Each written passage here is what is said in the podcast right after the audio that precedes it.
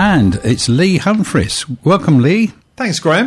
And uh, City Update is back again on Brooklands Radio after a bit of a break. It's, it has been a bit of a break. It's uh, it's been good to uh, it's good to be back. Absolutely. And uh, what a week it's been. You're going to be here every week at this time to uh, give us a rundown of the week financially. So we shall we start off with uh, Monday? That was bank holiday, wasn't it? It was a bank holiday, But, which but somebody had a bit of finger trouble, I see. there was uh, well, it was very quiet in the UK, as you rightly say. It was a bank holiday; markets were closed. But uh, on the other side of the channel, things were heating up um, quite nicely. Actually, there was a flash crash. What is that?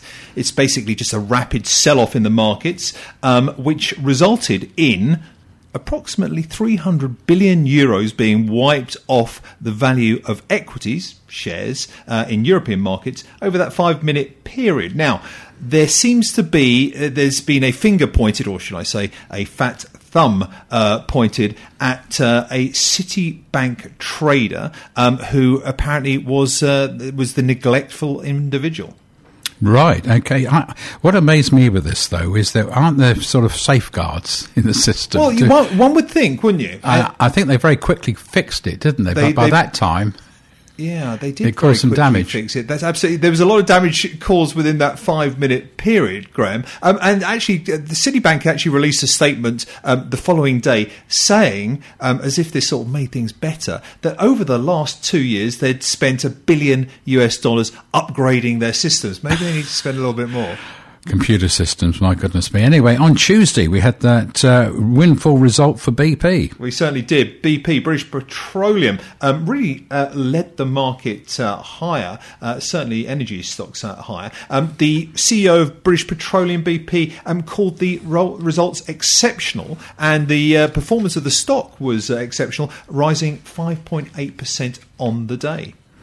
My goodness me. And of course, there's these call, calls still for a windfall tax, isn't there? Uh, well, there, there certainly is, but I think we, we need to urge a little bit of caution there because actually, although um, these shares responded very um, positively to the results, Graham, um, they actually uh, uh, BP um, are not um, haven't been totally um, away from some of the problems of the world that are happening right now. They had to take a twenty-five billion dollar hit or a write down uh, against their twenty percent stake in Rosneft. What's all that about? Well, they've basically been making investments over the years in places like Russia, where a lot of the uh, world's uh, oil and gas come from. Rosneft has been a, a what they deem to be a cash cow for many, many years. Um, obviously, um, the Russians have uh, pulled up this sort of the Iron Curtain um, uh, there now, and BP are effectively saying to their investors, "There's every chance we don't see another penny from that investment." But to your point, Graham, about the windfall tax, actually on Monday, um, again, whilst we were on our bank holiday, the Italian government announced for their utility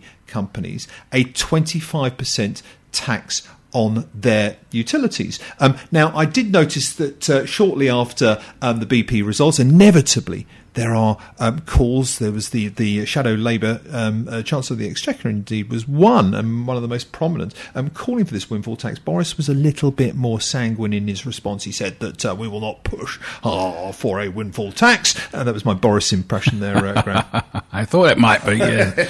yeah, I know there's this argument about, well, we want them to invest heavily in, in renewables and so on, so we better not tax them. But on the other hand, uh, you know, it's a very difficult time for everybody, isn't it? And Should we spare the money around? Wednesday, anyway, uh, online fashion retailer Boots results. Well, a, a, a boohoo results. Oh, sorry, actually. boo-hoo. Sorry, I didn't read that right, did I? Yeah, exactly. Maybe Boo-hoo. May have been the uh, the tears in your eyes uh, there, Graham, that were uh, distorting your, uh, your your reading. Um, so there, yeah, Boohoo reported, um, and the on- Boohoo being, the, of course, the online fashion retailer. Uh, the results um, closed.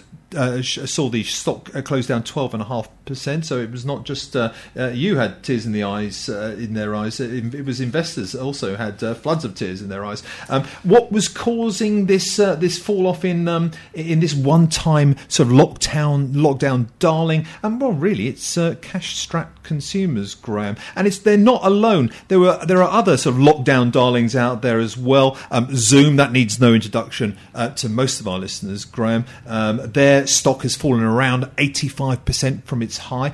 Peloton, you remember those kind of things, the things that people bought um, during lockdown, stuck in their bedroom with a view to uh, getting fit and uh, essentially just uh, hanging clothes on it becomes the sort of most expensive uh, clothes hanger in history. So, um, you know, they're not alone. Boohoo is down, I think, around 83% from its highs. It was trading at four uh, four pounds thirteen uh, back in June 2020. It's now around the 70 pence mark.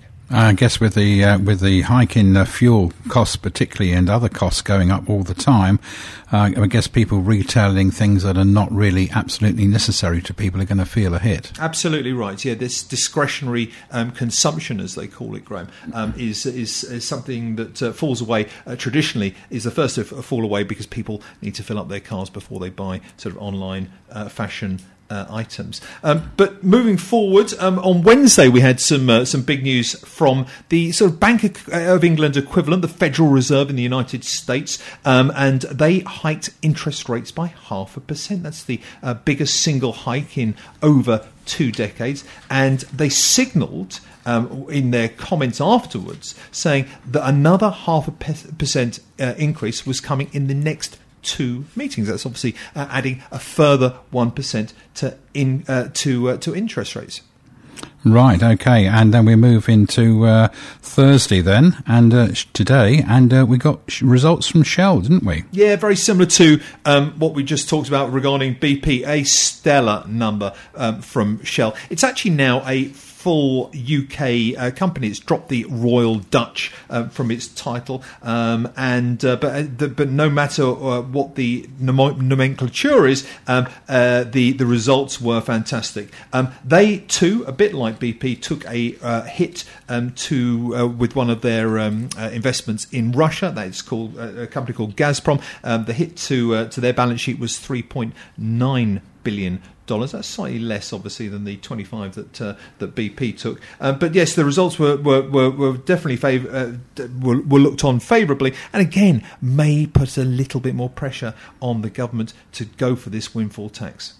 Okay, and the big news here today, of course, is the Bank of England increasing interest rates. Yes, absolutely. The Bank of England um, actually celebrating today, Graham. It's 25 years of independence. And how did it do? Uh, what did it do to uh, celebrate that independence, Graham? Well, it raised interest rates by quarter of a percent to 1%. So not particularly uh, friendly. Interest rates now stand at a 13 year high. Um, and, um, you know, the markets, various markets reacted in different ways. The, the, the, I think the, the common theme is here that no one really knows what the Bank of England's next move is, will will actually be. Three members of the MPC, that's the Monetary Policy Committee, actually um, voted for a bigger rise, not for over a quarter, but for a half percent. Um, and behind all this is really um, something you've mentioned: is the threat of inflation.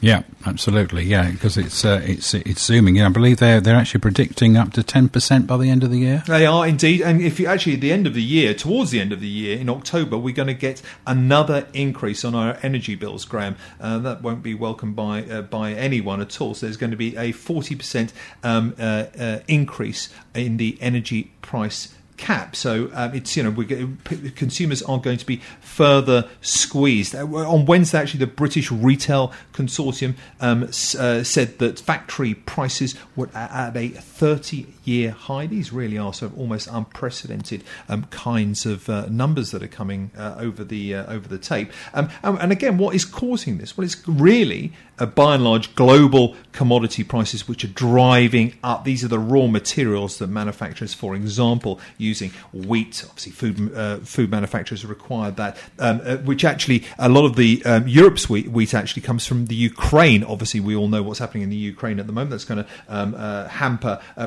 production there. Then there's oil and gas. Where does that come from? Well, the majority of it actually comes um, from Russia. So we've now got to look at other friendly nations, you know, democratic nations, perhaps like Saudi Arabia. Um, he says, scratching his head, um, in order to provide even greater amounts of oil and gas. Uh, of course, and it can't be done quickly, can it? And it can't be done quickly. You're you're mm. spot on there, Graham. And of course, um, China itself, which has sort of locked itself down yet again. That's where we get all our manufactured goods from. We can't get the, the Chinese can't get them to the ports in order to deliver them over to, to Europe. This is causing so um, this is causing you know a mass amount of heartache and, and headache as well.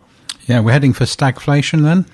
Well, let's hope not. I mean, the ECB, one of the big wigs at the ECB said today that uh, Europe's economy is de facto stagnating. And to be honest, I think Europe, um, uh, you know, the UK will be following uh, very shortly behind in Europe's footsteps. UK household spending is forecast this year to fall by one and three quarters percent. I, a lot of, uh, I think, uh, of our listeners would probably take that. It feels like it's, uh, um, you know, our, our, our our wallets are being squeezed by more than one and three quarter percent, and that that one and three quarter percent is the second biggest fall since 1964.